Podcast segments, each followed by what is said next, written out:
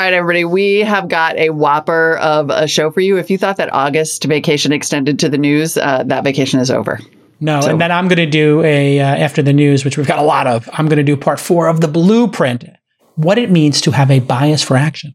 Everybody loves the blueprint, including me. It is so oh, fantastic. Thanks. First up, though, we're going to cover some earnings reports that came with some interesting announcements. Yes, MicroStrategy's Michael Saylor is stepping down as CEO, going to become executive chairman. We're going to talk about what the plan is there for the Bitcoin holding company with some SaaS revenue, I guess.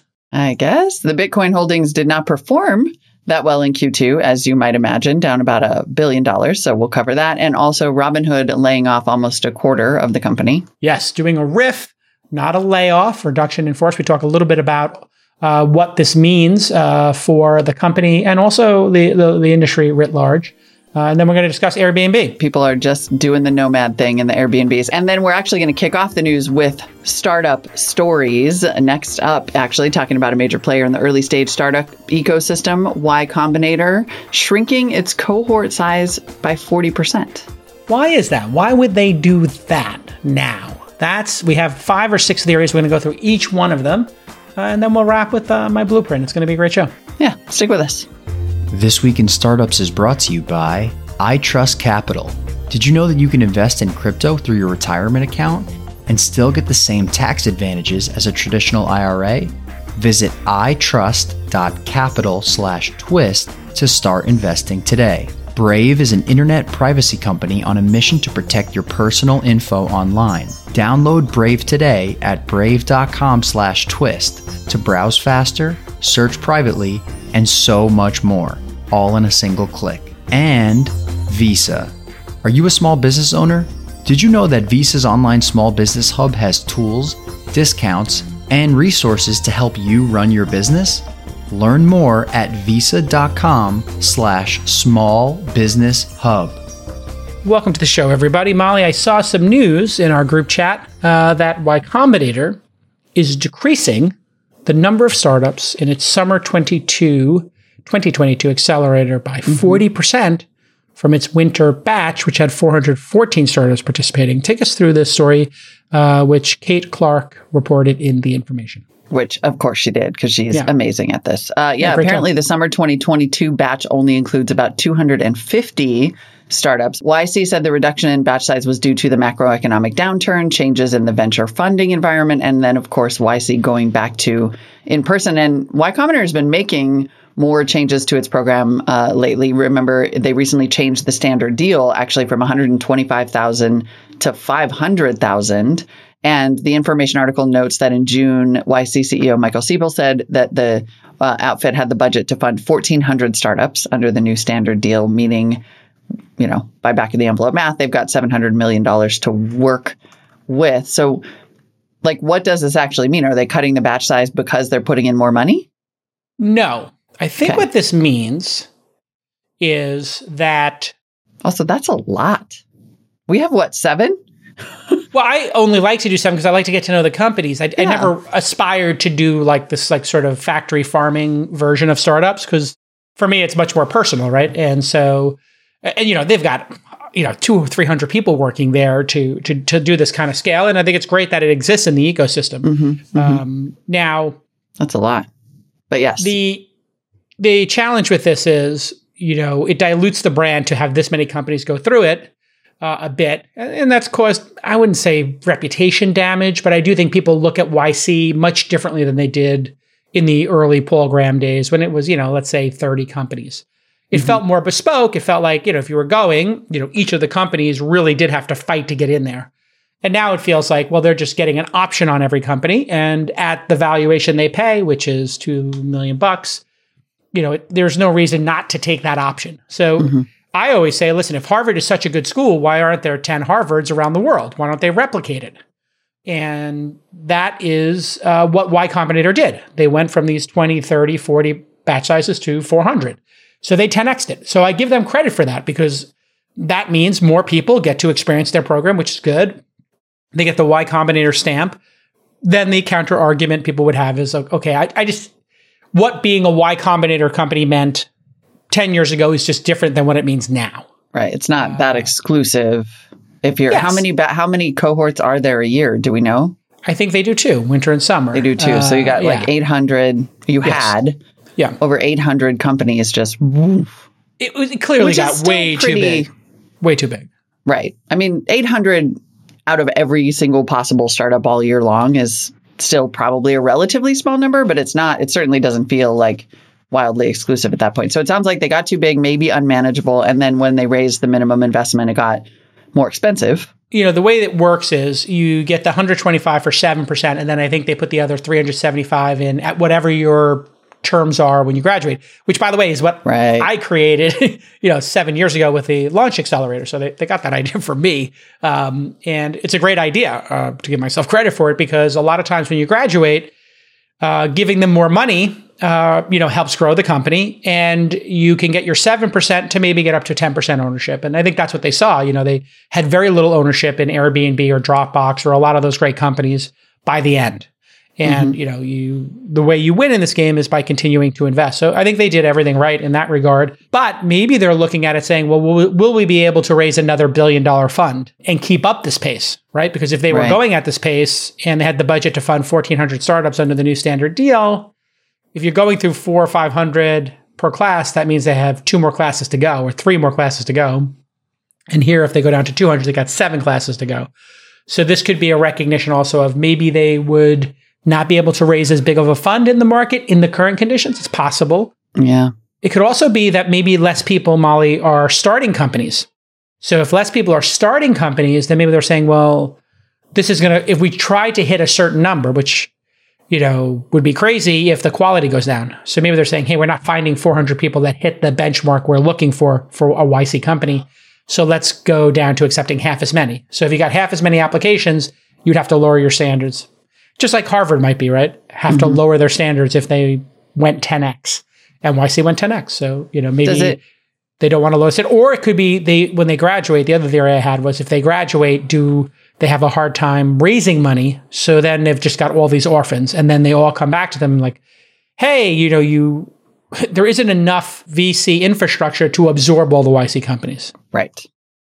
That is what I wondered is what does this say about any potential weakness that you know there has been this prevailing theory and TechCrunch uh, even notes investors have argued that pre-seed and seed stage startups are, you know, immune in some ways to macroeconomic tensions because it's so removed from late stage valuations. But it does, you know, I've been asking you over and over about this like growth, like what comes next mm-hmm. thing. Yeah. And it does sound like it's not different funds, like people just invest at different amounts and they change how much they're investing. But is there the valley of death? Yes. If you're if you send so many baby turtles, like I say all the time, that our job's kind of like sending baby turtles toward the ocean, and we know a lot yeah. of them aren't going to make it. But it sounds like there's a lot more birds in the air right now. well, or a longer trip to the ocean. Or a longer trip to the ocean, right? you know, you know, uh-huh. that's actually the issue. Is I think a lot of folks, a lot of investors are slowing down their investment pace. Uh, you're seeing this in the meetings we're having where people came to us six months ago. Mm-hmm. It was closing. Uh, you know, we had to get on the train. The train was leaving the station. And then the train never left the station. They came back to us and said, hey, you know, we didn't close. We made some cuts. And now we're, uh, you know, the business looks a lot different. We raised our prices. We cut our costs. So we doubled our prices. We cut our staff in half. And all of a sudden, we're only burning 25K a month instead of 100. It's like, mm-hmm. oh, well, mm-hmm. that business looks totally different. Uh, maybe we would want to invest in that business since it's not burning through, you know, 1.2 million a year with 10K in revenue or whatever it is. So, you know, I think a lot of those changes uh, take a while for people to change their approach to running their business. And as we talked about just yesterday with Uber turning the dials, great segment, Uber had to make that change. That was a multi year change.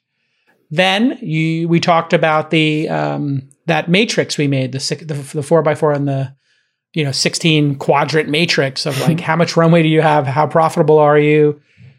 This is all part of the same theme, which is unwinding what the strategies were in growth to what the strategies are in a bootstrapping environment. We're mm-hmm. in a mm-hmm. bootstrapping environment right now.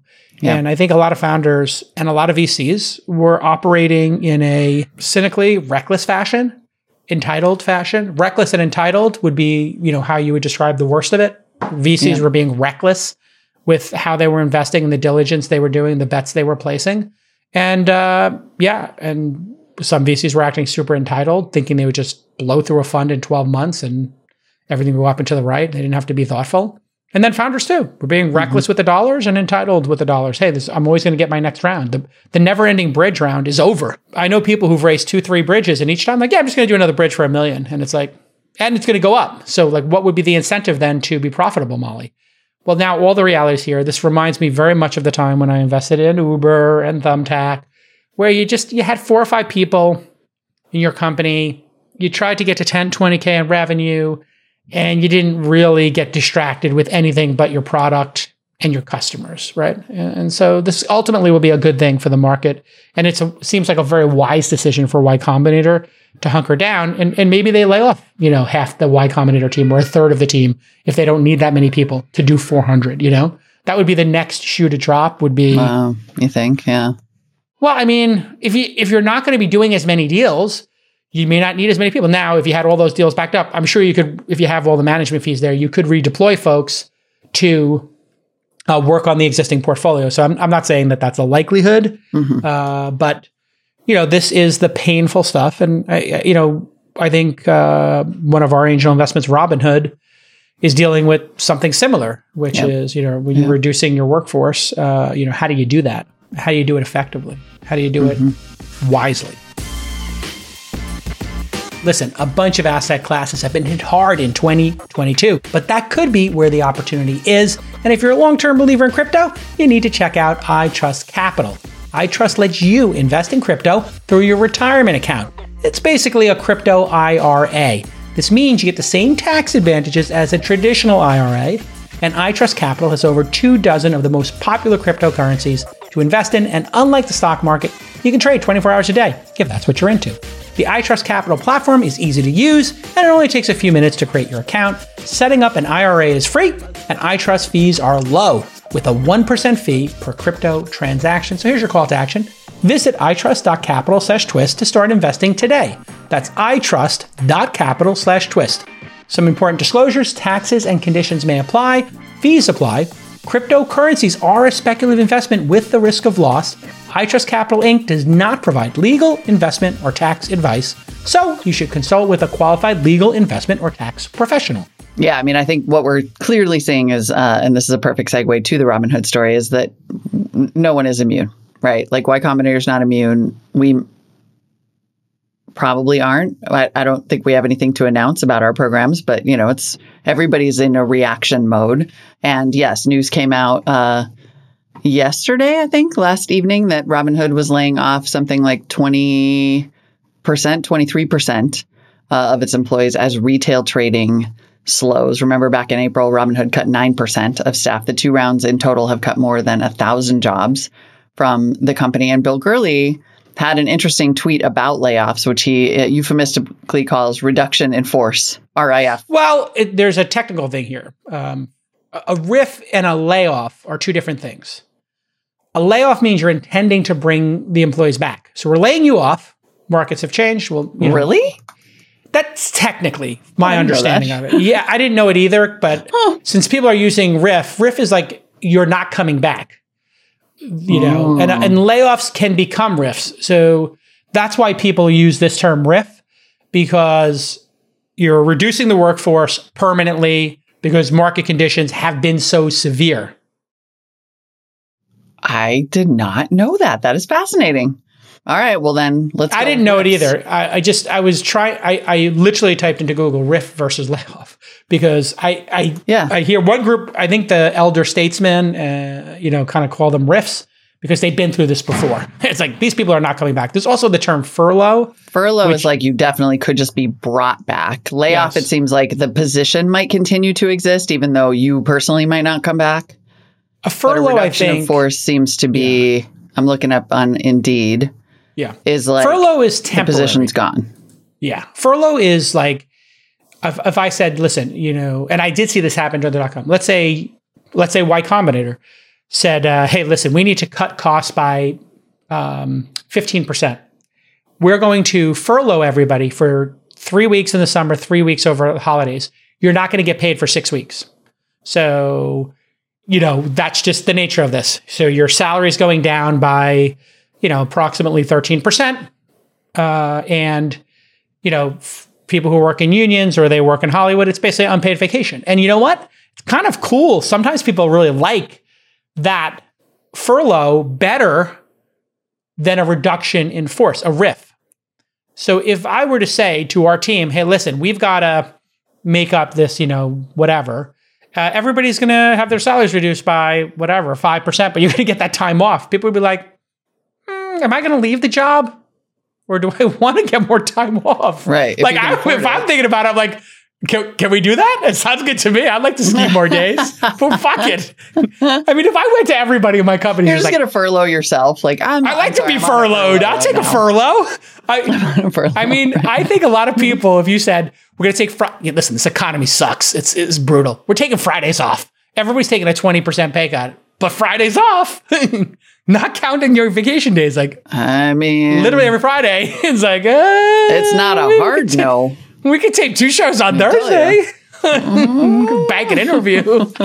Summer, Summer Fridays. Friday. Finally. If I did a, if I did a fur, I mean, I literally, if I did this as a vote, and I said, listen, there's ten Fridays. We work 250 days a year, whatever it is, 260 days a year. 10 is whatever that is, uh, 1%. Uh, no, 10 is 3%. Everybody, 3% pay cut or every Friday off this summer. What do you take? I know where that vote's going. Totally. Although honestly, in this company, Everybody would just work anyways. Fridays. Yeah, everybody would still work Fridays. Still work, so yeah, so maybe not. But yeah, I, you're right. I looked it up on Indeed. Reduction in force employee termination. When a business decides it has no further need for the position, a layoff is considered temporary. If there are budgetary changes. Uh, they can lay off the employee, but com- the company still needs the position. So the position may continue to exist in the HR hierarchy, even though you, the person who got laid off, might not be the one who gets hired to fill it in the future. Fascinating. All right, so Bill Gurley. There's also, as by the way, with the precision. Yeah. I just want to make one little note here. This is Yeah. all very important for founders to understand when they get to call it hundreds of employees. The reason is there are very local acts. Uh, one of them is called the WARN Act, Worker Adjustment and Retaining Notification Act. This is for Right. any employer, if, you know, nonprofit, public, private, whatever.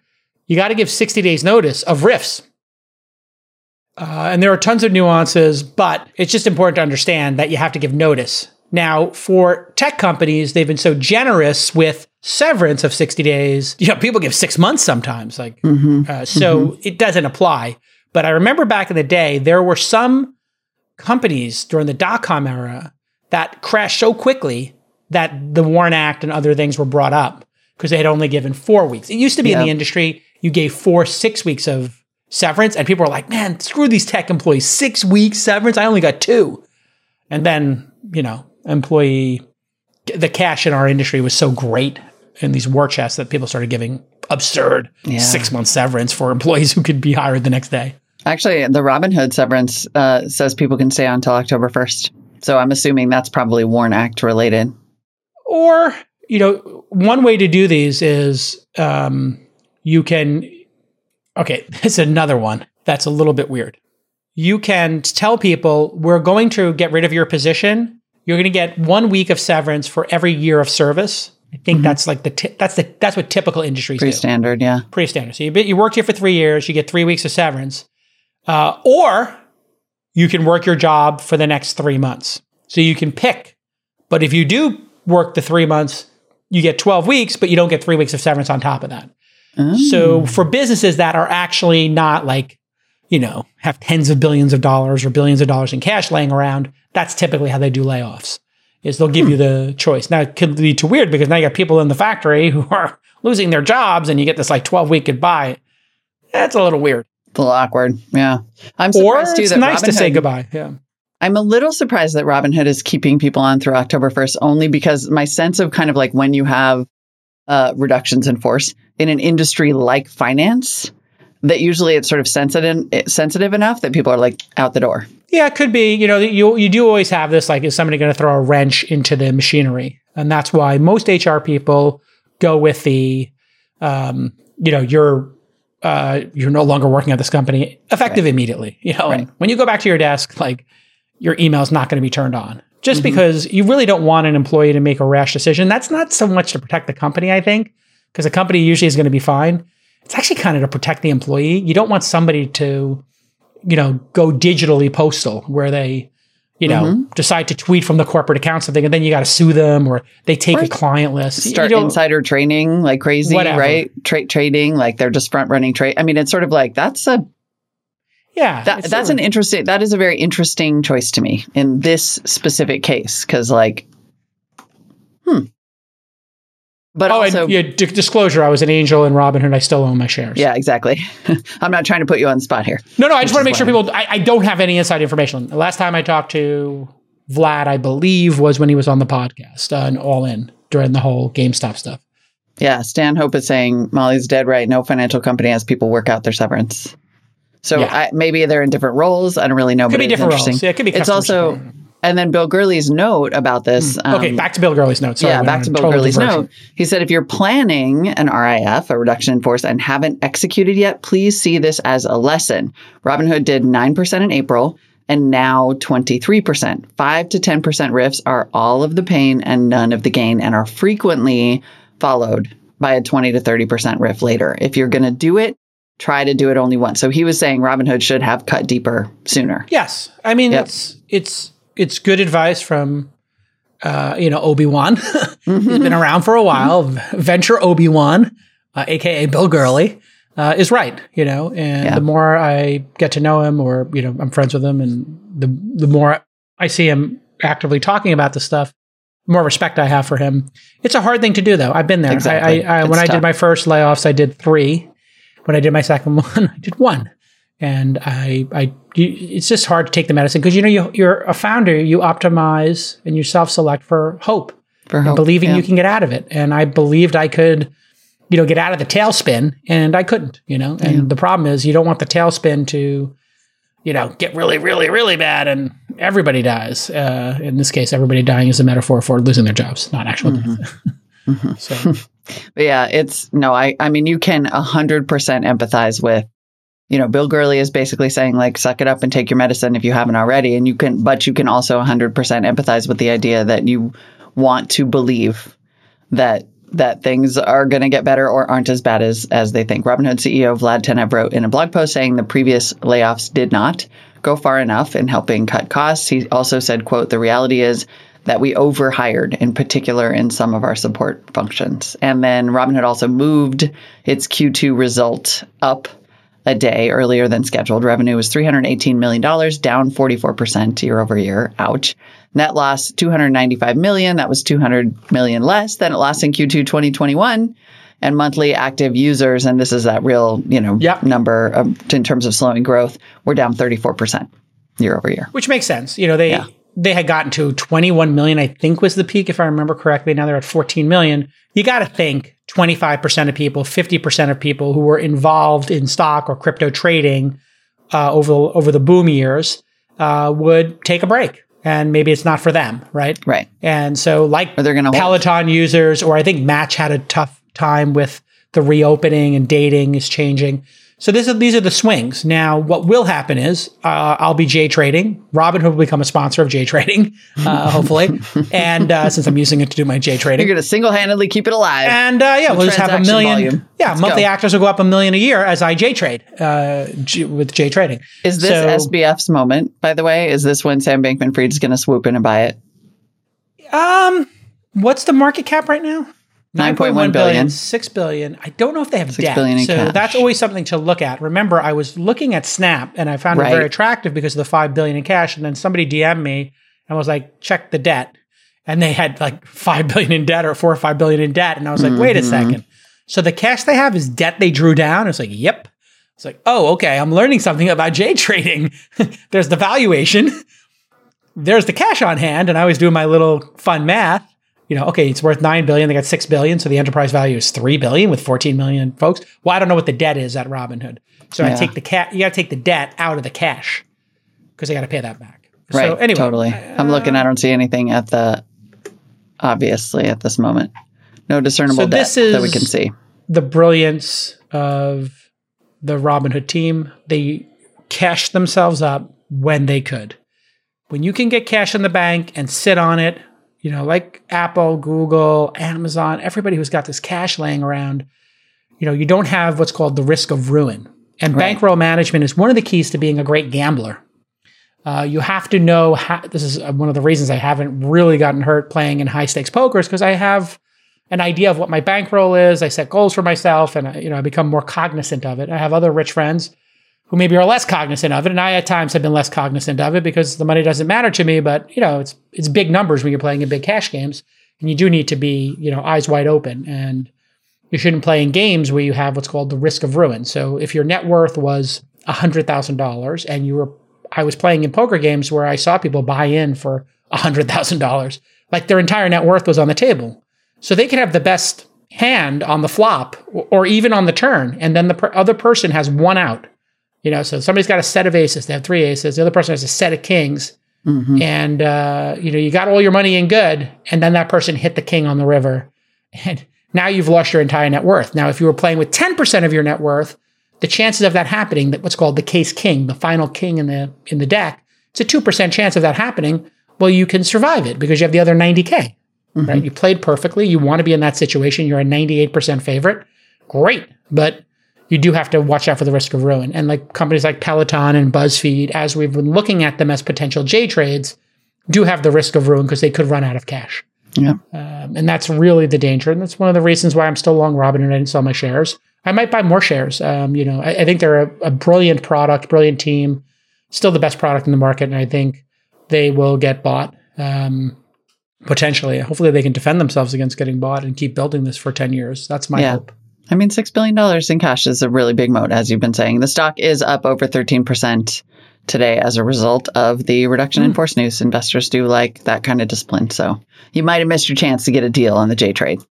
I, I, mean, I have some already, but I think it's a good J trade actually. Yep. I, uh, I may. This is not investment advice, but uh, and I have a position. I but maybe like I'll increase my position. always like that's followed by picking up the phone. no, no, I don't want to peer pressure you. Hold on a second. Hold on a second. I gotta, oh no, the, the J trades are brought to you by these three dollar readers on Amazon. Gla- for those of you who are not glasses watching on. the video, glasses on means. I mean, come on, man. Have you guys used Robinhood? Uh, they're just trolling me. I think they reduced the. I think Vlad reduced the font in Robinhood this week just to troll me. User privacy is one of the biggest topics in tech right now. And if you care about your privacy, you need to use Brave.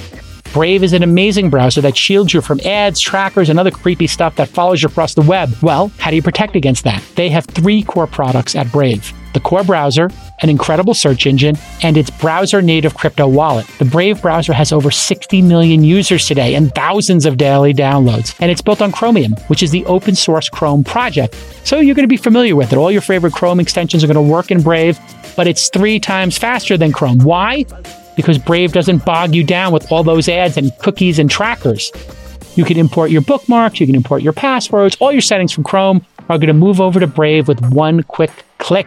And it doesn't track your website visits, searches, or your clicks. I had Brave's co founder, Brendan Eich, on the program. He created JavaScript, he co founded the Mozilla Firefox Foundation, and he was a technical lead at Netscape, huh? He's got a pretty great track record, and Brave is becoming quite a phenomenon out there. I want you to just try Brave Search. It's truly private and an independent search engine. Go download Brave today. Brave, B R A V E dot com, great domain name, slash twist. Brave.com slash twist to browse faster, search privately, and do so much more, all in a single click. My lord, look at my J trading. I am Glasses Rushing on my day trading. Did I call the dropping? Nick, point of privilege. Did I call the bottom? It's it's hard to say if that was the bottom, but it was a bottom. It was a, a bottom. Yeah. Tell you what, it was a bottom. Yeah. I, I think uh, the uh, the you being perhaps the only person in the public markets that actually made money off of Stitch Fix is probably a good, good signal of that. Yes, you might have. I'm an idiot. we should pull up my J trades. Just a point of privilege here. Look at this. Stitch Fix, five thousand shares. I'm up eight hundred bucks. My Disney 250 shares. I'm up 1300. My Amazon 1000 shares. I'm up eight grand. And my Warner Brothers. I'm already up 1500. I bought that yesterday. So uh, yeah, I made like uh, what is this 10 15, about, 20, yeah. I don't know, 12, 14, 12K, just under 15. Yeah. Okay, great. Mm-hmm. Well, I'm going. Uh, let's just by next week I'll be able to pay for my private jet to Mexico City. I'll add you to the dinner reservation. I, I mean, I want to be intellectually honest about what I'm doing with J trading. To be clear, what I'm doing with J trading is I want to become a world class public market investor because that will give me the ability to understand private markets even better, the full life cycle of a company. Number two, I want to make returns. I think this is a unique opportunity to make returns. So, one, I want to learn. Two, I want to make returns. Three, I think it's going to be entertaining uh, for the audience and educational for the audience. Uh, so, there's like a trifecta here. Mm-hmm. Also, it's a way for me to get some of these CEOs of these companies on the program. Mm-hmm. If I'm being totally honest, it's a 4D like, chess. That was the four. Well, I mean, if I want to have, like, if I'm buying or not buying Snap maybe Evan Spiegel will finally come on the program. Right? I think this yeah. is, I mean, why do people go on Jim Cramer? Mad money. Yeah. Well, he's, he affects the stock price. Right. I think I'm going to impact stock prices because okay. I think people are not because of who I am, Molly, but because of our the thoroughness of the J trades, the intellectual honesty of the J trades. Interesting. Okay. I'm in. Let's go. If we do a really thorough job and we pick winners, like I want, if out of 10, I want at, at a minimum seven of them to be great trades in that they're up. I want seven out of 10 to be great trades. And when they're dogs and they're not working, I'm going to unwind those trades. That seems to go against the whole point of the 10 year outlook, though, because you're going to have natural dogs just based on market fluctuations from great companies. Like you still Correct. think Disney's a great company, but if you bought it six months ago, you'd be like pulling your hair out right now under that view. Right. And this is where this is not investment advice, but I want to be able to make mistakes and unwind trades based on new information. All right. So, uh, Bitcoin enthusiast, Michael Saylor. I like Under- how understatement of the year. Enthusiast is like exactly. cult leader. That's like I'm an enthusiast about breathing. Yeah. Oxygen yeah. enthusiast. Big oxygen enthusiast Michael Saylor is uh, anyway. Uh, Michael Saylor is stepping down oh. as MicroStrategy CEO to become executive chairman. Mm-hmm. Now, for uh, context, Michael Saylor has been the CEO of MicroStrategy for 33 years. Wow. He started the company in 1989, took it public in 1998. He will now assume this role of executive chairman and remain the chairman of the board. There is an ongoing question about whether this is in fact related to Bitcoin because uh, MicroStrategy, of course, went from being like a what is it, a chip company? I don't even know. Business intelligence company. So went from being a business intelligence company to uh, basically a massive uh, Hoover of Bitcoin. And at, at this exact moment, I think is down something like $900 million on Bitcoin. So the stock market, as you might imagine, is reacting pretty well to Michael Saylor stepping down as CEO. The stock is up about 13.5%. And uh, MicroStrategy just released earnings, which were like fine for the software side of things, revenue was 120, 20, $122.1 million, down 2.6% year over year. Gross profit was 97 million because it is in fact still a very high margin software business. Their actual business. Their actual business, the their regular one. Business, as opposed to their treasury business, which is holding Bitcoin. Right. Which he frames, Molly, as a treasury business. But in hmm. reality, what he did with this was he took his you know, meandering software company. Obviously, it's mm-hmm. been around for a long time and it's not broken out to some crazy amount of revenue. It's still more money than any of my companies ever made. So congratulations. Yep. But it's, it's, you know, it's barely a public company. Let's be honest. He then bought, got all these loans, bought tons of Bitcoin and essentially created an ETF, a shell company of Bitcoin, mm-hmm.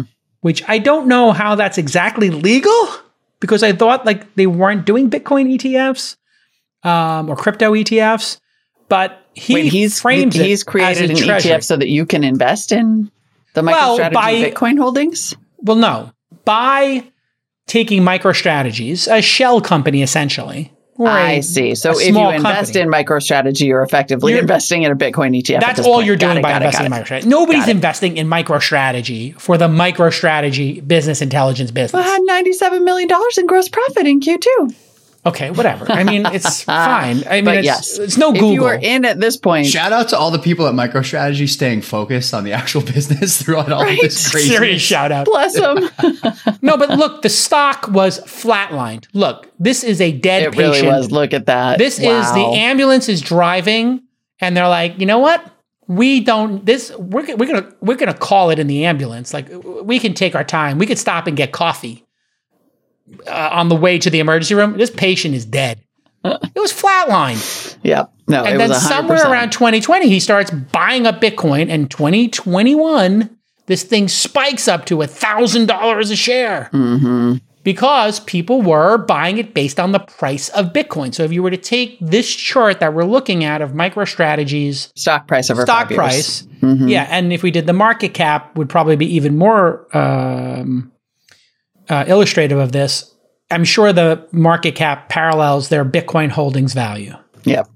Because that's basically what you're buying is a bunch of Bitcoin. And they own a lot of Bitcoin. Right. And so when we say a bunch of Bitcoin, here's what we mean just as a reminder. As of June 30th, the company owned $2 billion in Bitcoin. That is 129,600 Bitcoins at an average price of $15,000. Wow, it's really down.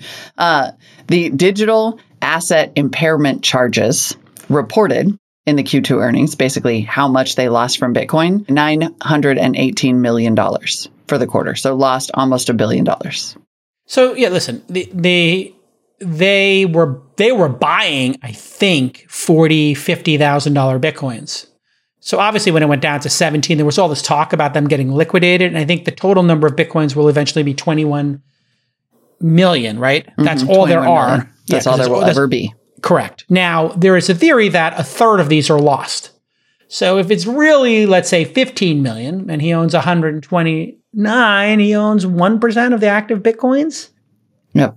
You know, we don't know the number of dead Bitcoins. I think some people have tracked that because the original wallets own so much. And there is a theory, Molly, that Satoshi or the group of people who are Satoshi, the reason that those wallets never sold their coins is not because they don't want their coins, the coins never moved out of those wallets, is because they lost them. Mm-hmm. So there might be this incredible embarrassment mm-hmm. by the person who created Bitcoin, or they're just incredibly savvy that they don't want to uncloak themselves, even though they have, I don't know how many billion, billions tens of, of billions of dollars. Right. You know, like the what percentage of the original wallets own is like this big question. And then why have they never moved? Mm-hmm. My theory is they've never moved because people were just screwing around with the software yeah. and they yeah. never wrote down the passwords. Because they're like, well, this is just a project. And then all of a sudden they're sitting there going, oh my God, imagine if I came public and I had $30 billion or 40 billion in Bitcoin and I can never get to it. Oh my yep. Lord. Or they passed away or, right. Oh, yeah, like that's the other theory is that they could right? be dead. I mean, they could have died. Yeah. Like or the, maybe the they gave them like, ask anyone in LA. It's one guy and he's dead. Which okay. extra jobs like DM us later. I like the I like the dead. I like the dead or government conspiracy. Like it's a government agency. That's part of. A I mean, that's always just more fun. I love that one. What's interesting is that Saylor, again, is remaining executive chairman. This does not appear to be what you might think at first blush, right? MicroStrategies loses a billion dollars. This guy steps away as CEO, becomes executive chairman. Clearly, they're going to go in a different direction, right? However, uh, the new CEO, Phong Le, said, I would like to reinforce our commitment to our customers, shareholders, partners, and employees, and I look forward to leading the organization for the long term health and growth of our enterprise software and Bitcoin acquisition strategies. And as executive chairman, Michael Saylor appears to actually just be freed from the pesky work of building any of the enterprise software because he said on Twitter, in my next job, I intend to focus more on Bitcoin. Uh, we have to have Michael on. we have to have Michael on the program. He slid into my DMs. Yeah. Um, so we'll have him on. Are you a small business owner? Did you know that Visa's online small business hub has tools, discounts, and resources to help you run your business? So, whether you're a business beginner or an entrepreneurial expert, find the solutions, tools, and tips you need to help take your business to the next level. Plus, if you have a Visa business credit card or debit card, you can get access to cardholder benefits like Visa Savings Edge, a savings program which can help you save on everyday business expenses like office essentials, travel, and more. When you enroll your Visa business card in Visa Savings Edge, you'll have access to valuable offers, which can help turn qualifying business purchases made with your enrolled Visa business card into savings for your business. Learn more at visa.com slash small business hub. Once again, that's visa.com slash small business hub. Visa a network working for everyone. I this is my prediction. They're going to sell off the SaaS business and then make this a Bitcoin holding company of some type, or they he's going to move up to exec chair because he the person who is this new CEO, my understanding is he was president CFO, and they got a new CFO. So Michael was explaining it on CNBC this morning. I happened to catch it uh, that now that this they have a CFO and the president CFO can move up to CEO president, whatever. So, putting all that together, what I feel like is going on here is they are going to go on some sort of splitting this up or going into an M&A structure. So how would that work? Pretty simple. If they can make this an ETF essentially or some mm-hmm. sort of Bitcoin holding company where they buy crypto Bitcoin assets like let's say there were tools or whatever in the Bitcoin space, he could those start buying those and then he could take this business and then sell it off and let it stand on its own and have its management team et cetera. Yeah. so there's something corporate going on here. Usually there's like this is the first card. The first card was getting a cfo the second card was him moving up. There's going to be a third fourth fifth sixth seventh card you know? There's yeah. going to be seven cards here and i think we know two of them right now.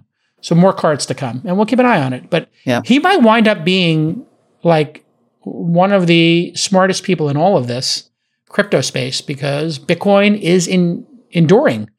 And you know, we we sat here going, "Oh, it's going to go down to five thousand. and I was like, "Yeah, I, I, don't know about that, but uh, here we are. It's going back up again uh, in the face of this crypto collapse." Molly, I don't know if you're watching, but it was up to like almost twenty three thousand the other oh, day. Oh yeah, my baby Coinbase based portfolio was up to like six hundred dollars. Oh wow! After a you're low of four hundred. so here you go. You're you may trade. My, my may trade. My may trade. may trade. My may trades are killing it. Yeah.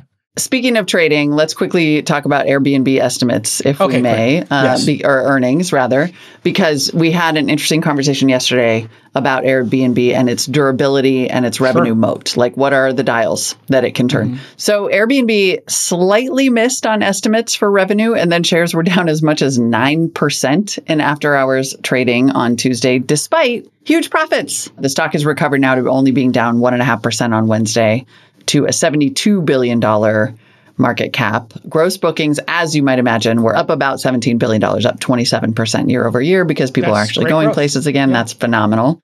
Yeah. Revenue, though, did slightly miss. It was, I mean, I hate to say it slightly missed because it was up 58% yeah, to two point one billion dollars. Like, why do we even the miss thing is just? Well, I don't care about these estimates. Like, I, I just care. Like, I can make my own decision. Who right. cares about the analyst estimates? I know it was up fifty eight percent year over year. Fifty eight percent. Yum yum. I understand it. It does. People base their trades on what the analysts are expecting, but I don't understand this tradition. This I, I, mean, I like to make my own decision. I think stopped. Anyway, um, anyway, what? So a couple interesting notes, right? Like when we look at what is working for Airbnb, one of the things uh, that they noted was that so nights and experiences booked 103.7 million, long term stays increased 25% year over year and 90% from Q2 2019. So interesting trend, and I don't know how long it will last, right? Is that this remote work? I want to know how thing, much experiences is versus nights. I, I wish they would break those numbers out. out. Mm-hmm. I don't mm-hmm. think they do. That would be really cool to know that business. It's kind of like remember Apple wouldn't share the services business until it right. got to be significant, and then they started sharing it. They're like, "Oh no, we're a services business. We have we're not just hardware." Um, but yeah, those long term stays are juicy. They are. I, I will that persist yes. as a trend. Yes. I wonder. Yeah, no, nomadic is going to persist for sure. Yeah, yeah. I mean, other people have to go back to work, but not tech workers. Everybody right. else is going back to work. The tech workers seem to still have the upper hand. Now, with all these layoffs and RIFs, that's what I wonder. I wonder how mm-hmm. long people are going to be able to. Yeah. Yeah. Um, other interesting things to note Airbnb is also preparing for a $2 billion share buyback to offset dilution from employee stock bonuses via Bloomberg, and then said, We are so, they said, quote, we're so confident in our long term growth and profitability that today we are announcing a $2 billion share repurchase program. Oh, really? Yeah. Yeah. Wow. So they believe they're Someone was like, day trade? Hmm. Well, yeah. there's two ways to, this is my understanding. I'd like to get an education on this you really have to dig into these buybacks. Because some people, yeah. I'm interested in your position on this, Molly. Some people say people do buybacks when they feel their shares are underpriced. And it's like they would, they, they think by buying them and reducing the total number of shares, mm-hmm. uh, that's good for the company or for the shareholders of the company, which includes management and the public shareholders and employees and everybody they can't find a better use for it. In other words, building more products, spending on marketing, not as good as buying your own share and reducing the share pool, which should theoretically put the price up. Other people say it's manipulation and right. you're just trying to make the stock price go up by getting rid of them. Now, for somebody like Apple who just keeps printing money, yeah, doing share buybacks seems like a healthy thing to do um, because what else? They can't figure out what else to do with the money because it's just so much money sloshing around. I don't know if that's where Airbnb is. Do they have that much mo- money especially around. But here's a very interesting chart because we are talking about Uber versus Airbnb. Now, Airbnb is profitable and has free cash flow, and they have had for a little bit. Um, now, if you look at the, this is from YCharts, thanks to the folks at uh, YCharts. They're not a sponsor yet, but they should be. Um, I need a charting sponsor for J Trading. PS ratio, price to sales ratio. Yeah, the purple is Airbnb, they were trading at 36 times at the peak of this madness, 36 wow. times their sales, not their earnings, Molly. This isn't a price earnings ratio. Right. Sales. And then, you know, you look at Uber, it was much less, 2.7 times their uh, sales. And maybe it got up to 10 or whatever. And, and, this is the compression that happened in the market. But you'll see that the two companies have, it started to narrow. Why? My theory on that would be because Uber now is taking free cash flow more seriously they're going to try to get up to that Airbnb, and because you know, uh, and, and, Uber has that faster growth, so we'll see what happens. But you know, there there are price mismatches in the market on this price to sales, and I think Airbnb is a, was a real darling. I think Coinbase was a real darling, and if you look at Coinbase's price to sales and Robinhood hoods and like they were also extraordinary. People were really pricing in a lot of growth, a lot of growth, and you know they're they've seen movies like Google and Facebook and Amazon and when you and Apple and Microsoft before that, when you see those movies and you think, well, one of these companies is going to be like those, or a couple of them will be like the next version of those trillion dollar companies, that's when people get excited and maybe these things start getting a little out of whack. Or that's the my theory on why people are making those bets. Would love to hear your feedback, Jason at calacanis.com for life. Mm-hmm. This is Robinhood and Coinbase uh, price to sales over time. Yeah. So you just see it's, it's come way down people were looking at those businesses as like they're never going to stop growing, right? Right. Um, and right. they were up in the 20s and then whoop, right back down, regression to the mean, five, 2.6 for Coinbase and five for, yeah. And then there was where they both got in sync, which is kind of interesting as well. And now people are giving Robinhood a slight edge on Coinbase, which makes sense given Coinbase's legal issues and, you know, stocks are a more um, resilient market, let's say, than mm-hmm. crypto. It makes total sense right? So it's I like these pairings to try to. I'd like to start doing these pairings on Disney and um, my uh, Warner Brothers Discovery and Netflix, right? Start mm-hmm. to understand those, right? And this is what we're going to do here on the J Trading segments. But congratulations to Airbnb on having a kick-ass business, by the way. And Joe Gebbia is uh, retired now; he left. So congrats to Joe on an incredible run. He actually came up with the idea. Yep. All right, and that's it uh, for the news segment. Next up, is the oh. blueprint. Oh, am I doing the blueprint? Great. Yep. Jason's going to cover part four, mm. which I hmm. cannot wait to listen to, having a bias mm. for action. Hey, everybody, it's time for part four of my 10 part miniseries we're calling The Blueprint. What is the blueprint? Well, it's how to have a great career. That's all it is. It's just career advice for you. If you're listening to this podcast this week in startups, you are probably want to be an entrepreneur, capital allocator, and you probably want to be successful in your career. So this is not just based on like what I learned in my career. My career's gone okay. Um, I also have been recording this week in startups for 1500 episodes. I've done conferences. I was a journalist.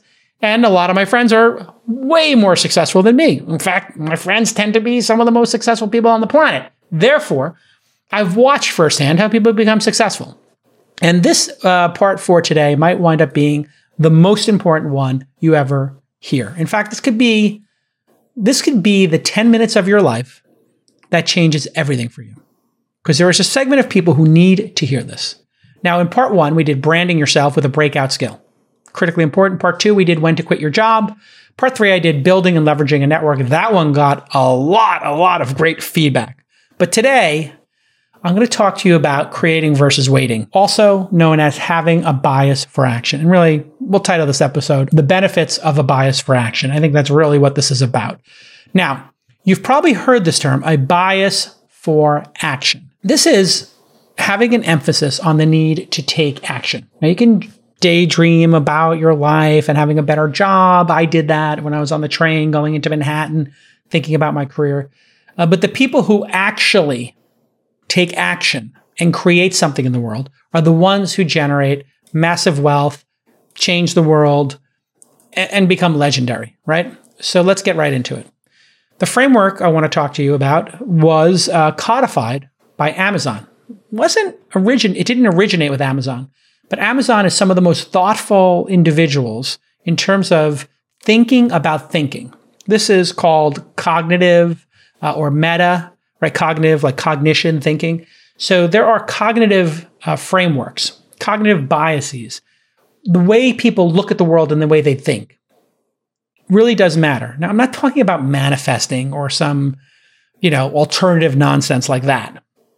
What I'm talking about is uh, the principle of taking action. Now, you've heard about Amazon's 16 leadership principles. These are the things that they uh, will reflect on when they're having a discussion or a debate where they're trying to make a decision. Customer obsession, ownership, invest and simplify, learn and be curious, hire and develop the best. You can read about these things, but you know, buried in there is a bias for action. And they describe it as speed matters in business. And sometimes people will not say a bias for action when they describe this. They'll just say product velocity, speed matters. You'll hear these terms amongst the entrepreneur and capital allocator class. Why do you keep hearing this? Well, because we see it every day. We see the companies that are frozen and don't make decisions and don't take action die. And the people who are stagnant and don't make decisions, they die. And what you realize is people have inherently a bias to do nothing. They have a bias to freeze. There's many theories on why this is you know, you see a predator, you don't make a decision, or making no decision is better than making a decision. We'll get into that in a minute. But in business and in your career, you need to understand that speed matters and that many decisions and actions are actually reversible and don't need extensive study. Now, there are some like, what college am I going to go to? Okay, this seems like, oh my God, this is the craziest decision. Or what career should I pick? The truth is, some people will spend so much time thinking about what career, they'll never actually start a career. They'll never actually take a job. So they'll sit there making lattes while they try different, you know, night courses or they read books, but they never actually go take a job. It would be better to just go take the sales job, go take the product management job, the PR job, whatever job it is, and just get a feel for what those are. And if you love them, keep going. And if not, you can reverse them. And you want to really create value by calculated risk taking. The risks that you take are the ones that create the value. So just keep that in your mind as we talk about this. So Amazon breaks down these three points uh, to create buy in, right? So when they explain the why, they give factual insights. Speed matters in business. Okay, great. Then they try to teach a lesson or educate you. Many actions are reversible. You don't need extensive study. And then finally, Amazon creates a value, a principle. We value calculated risk taking. So that's how they will explain this to you, right? Speed matters. Okay, I got it. Many decisions are reversible. You don't need to study it. You don't need to overthink it. Great. Okay, that makes sense as well. And then they create a value inside their company. So when you're working on your company or yourself, you should have some value system. And you might have heard Michael Jordan say, hey, you miss 100% of shots you don't take, or I miss more shots than anybody in the history of the NBA, yada, yada. That's calculated risk taking thinking. The BFA, bias for action, is related to other cognitive biases. The status quo bias is, uh, has existed for a long time. And it basically says new ideas, are not that much different than existing ones. People would feel safer to just very modestly increment what happened previously. I saw this firsthand when newspapers were looking at the internet. You know what they did? They took the design of a newspaper and they put it on websites. I kid you not. And so they would show you a front page and you would move your mouse around with a magnifying glass to read it. And then in a story, it would say continued on page 26. You'd click it and it would make a motion and an animation of the newspaper flipping 26 pages. And you're like, well, you could have just let people scroll to the end of the story. You, you don't need to use a jump, right? That's this status quo bias.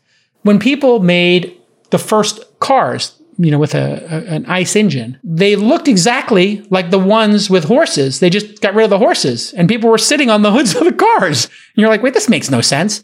Again, this incrementalism, the status quo bias. People will stick to what they already know. They don't want to make a radical change. But the businesses that really break out really do make radical changes. Um, as opposed to this incrementalism, which equals a slow death. There's also the sunken cost fallacy. Now, if you have been doing something over and over again for a long time, like your startup, you know, is invested in this tech project or this certain customer base, or you invested in a stock, or you're uh, investing in private companies, and you keep doing bridge rounds, you will look at the money you've put into this and the time, the effort, and you won't want to make a change because you've got this sunken cost. Whereas somebody else will come along and say, well, I don't have a sunken cost. I'm just going to start a new company with this better idea. And often, these two, when they're combined together, create this real lock in inside an organization and inside a person who's trying to build their career. I'm a journalist. I can't be an investor. Oh, I'm a journalist. I can't be an entrepreneur. When I looked at it, I was like, well, I'm, a, I'm an IT person. Why can't I be a journalist? I know about this tech uh, and am I a journalist now? Why can't I be an investor or a company creator? I didn't actually have the sunken cost fallacy or the status quo bias. I was just thinking I could do anything. Why not? Why not me was what I always asked myself. Somebody has to figure this out. Why not me? And you have to break these cognitive biases that get cemented over time. There's also the confirmation bias. Okay. And the confirmation bias is that you seek out facts that confirm your existing belief. So you're like, well, this is how newspapers have always worked. That's why they have to work this way on the web. This is how e commerce always worked. This is how transportation always worked. This is how trading stocks always work. Of course, you have to pay a fee. We can't have free trades. And then somebody will break the mold and then they will go much further in their careers and their companies. Their products will be more innovative. And you can always, again, back to Amazon's point, you can always reverse bad decisions. There's very few decisions that have the risk of ruin. If your decision is, I want to climb mountains like Alex Honnold without a rope. Okay, that's a stupid decision. All due respect to Alex and his tremendous talent, it's still a stupid decision because we could be sitting here just as easily and never even know the name Alex Honnold because he could have died the first time he tried to climb a mountain without a rope because he put his hand on some bird poop and slipped off. Like that's how bad that decision was because of the risk of ruin. Now, there's also a theory called norm theory. What norm theory states uh, and this was actually a paper by Daniel Kahneman in the 80s. And this is where a lot of this got started is that making no decision sometimes is the optimal decision. And they did a study of goalies. It turned out a lot of goalies would be best served sitting in the middle of the goal and not jumping either way until the ball got struck. But they would try to figure out which way the ball was going to go when the person was running to the ball to kick it and they would jump a certain direction. They had this bias towards action. Now, why did they have that? Well, it turns out if you do nothing, sometimes that's an optimal theory, but other times you may not like living with the results of what your behavior was. So if you did nothing and the ball went past you, everybody's going to look at you and go, Hey, schmuck, you did nothing, right? You just sat there and did nothing. So goalies just picked a direction. They kind of jumped out. They made their best guess at it. Statistically, that was a, a bias that people had to get over. But then there's other times where people do not take a chance and this is where startups are different, they didn't take a product chance. They didn't take a chance to go after a new customer, to change the name of their company, to change their business model, to go from business to business to consumer or consumer to business to business. They didn't make a change because they thought, okay, if I make that change and it's audacious and I fail, can I live with everybody laughing at me, essentially? Can I live with the stigma of having made this change? And you know what? Yeah, you grow up in Brooklyn and you say, hey, I want to start my own magazine. You know, I, people laughed at me. I said I wanted to be a black belt. I wanted to run a marathon. I had people laugh at me. I had people in my own family laugh at me. Like you will get this from the people around you, and it can put into your brain this risk taking aversion where you say, you know what? If I take that risk and I fail, man, I'm going to look really bad. It's better I just stay in my lane. I'll do X, whatever the safe thing to do is. And so being just aware that norm theory exists could change your entire way of going out in the world. And the way I would look at this is if you're an attorney and you decided to be a venture capitalist, I've talked to attorneys who want to be venture capitalists. If it doesn't work, do you think you're going to still need startup lawyers in the world to be able to get another job? They're like, absolutely. I'm like, well, then why wouldn't you try? And they're like, uh, I'm not sure if I'll, you know, they don't even actually know why they're not trying. But the real reason is they're afraid they're going to fail. And no gamble, no future. This bias for action comes from the Marine Corps. They develop a bias for action, um, and they define it as a combination of willingness to take initiative, act boldly, and accept risk. This is long before Amazon, um, you know, made this part of their operating ph- philosophy. And the value of this cannot be overstated in wartime. The 20, and I'm just going to read you a little bit about this. The 27th Commandant of the Marine Corps, General Robert H. Barrow, spoke to a group of soon to be commissioned officers and emphasized individual audacity as the key to future success. He defined audacity as boldness of thought and action, which often contradicts established wisdom. We must cultivate the audacity to conceive bold strikes and the guts to carry them out. The more opportunity that can be provided to develop a bias for action and the less barriers to bold thoughts and action, the more success, successful officers we will breed. Therefore, developing our habit of thought is just as important as developing our technical proficiency. In other words, the Marines train people who are on the ground to make these uh, decisions in real time and make audacious ones and have a bias for action because it wins wars. Full stop. And the people who get frozen, like that goalie, in that situation, not moving might be the better one. So I'm sure there are situations where the Marines sitting tight might be the right decision. But a bias towards action and making bold decisions is what typically wins wars, not sitting back and doing nothing. And that's why in startups, we look for that. That's why people like Reid Hoffman have said, like, if you're not embarrassed by your first version, eh, you waited too long to release it. You really have to get the ball moving. And what a bias for action does is it also will bring more people to rally behind you. People want to see people with a bias towards action succeed in the world. They're attracted to it it's not nothing attractive about somebody who just sits there and you know does year 9 10 11 12 13 15 20 of this career where they're not growing. Um, nobody's really like you know throwing parties or writing stories about that person. They're writing stories and they're backing more importantly giving money to and going to work for people who take those bold actions right? And they the bold actions win the wars whether it's in startups or in actual real life. And this is where the second framework comes in this is where you can really apply it if you're at a startup is product velocity. We meet a lot of people with ideas. We meet too many people with ideas. The ideas mean zero. They do not change the world. And a great idea can change the world if somebody executes on it. You need to actually build or create something. So you have to stop waiting and you just have to build something. And if you're in a position to quit your current job and go build something, uh, or you want to do it on your weekend, watch Blueprint 1 and 2 if you aren't sure. But I talk about like, you know, sort of frameworks for when you should actually quit or how to quit or how to move on to your next idea while you still have your existing job if you need to make money.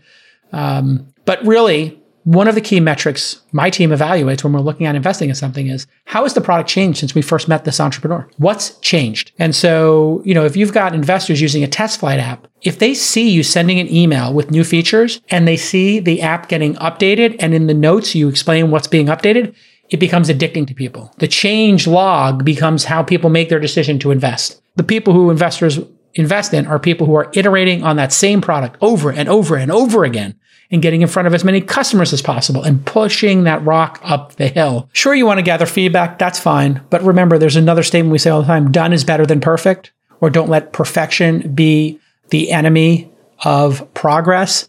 The speed is much better than perfect when it comes to the competition to build great companies. You want to build, you want to talk to customers, you want to iterate. Um, of course, if you make too many features, you can delete old ones, right? That's they can become a distraction. They can become what's called technical debt in our industry. You have to keep up with them. So don't be afraid to kill something that's not working. Uh, that is also a biased action. A biased action is saying this isn't working. We're going to stop it. A bias to action, you know, hey, we're going to go do this. Um, that's basically a philosophy you want to have. A body in motion stays in motion, as Newton said. A startup in motion stays in motion. You need to build a culture of constantly building stuff and innovating. If you listen to this podcast, This Week in Startups, you see I'm constantly trying new ideas, like the blueprint, like VC Sunday School, like J Trading. I want to try different things, see what sticks, what connects with an audience. All in podcast was but one example of that. You know, the conferences we've started, remote demo day. I'm constantly trying new ideas. Some stick, some don't. We can deprecate others and we can build others up and double down on them. I hope this has been helpful for you. And think about you know, what risks you're taking and what biases you have. And maybe what's keeping you from taking that big leap or that jump or going after a bold idea or canceling your last idea, shutting it down and moving on to the next big idea. A bias towards action is absolutely essential if you want to have an epic life and you want to do great things in the world. So I hope this has been helpful. If you have a friend who maybe is a little stagnant, you can send them this clip. Maybe it helps them shake something loose and go on and be the best version of themselves. All right. Thanks for tuning in to the blueprint.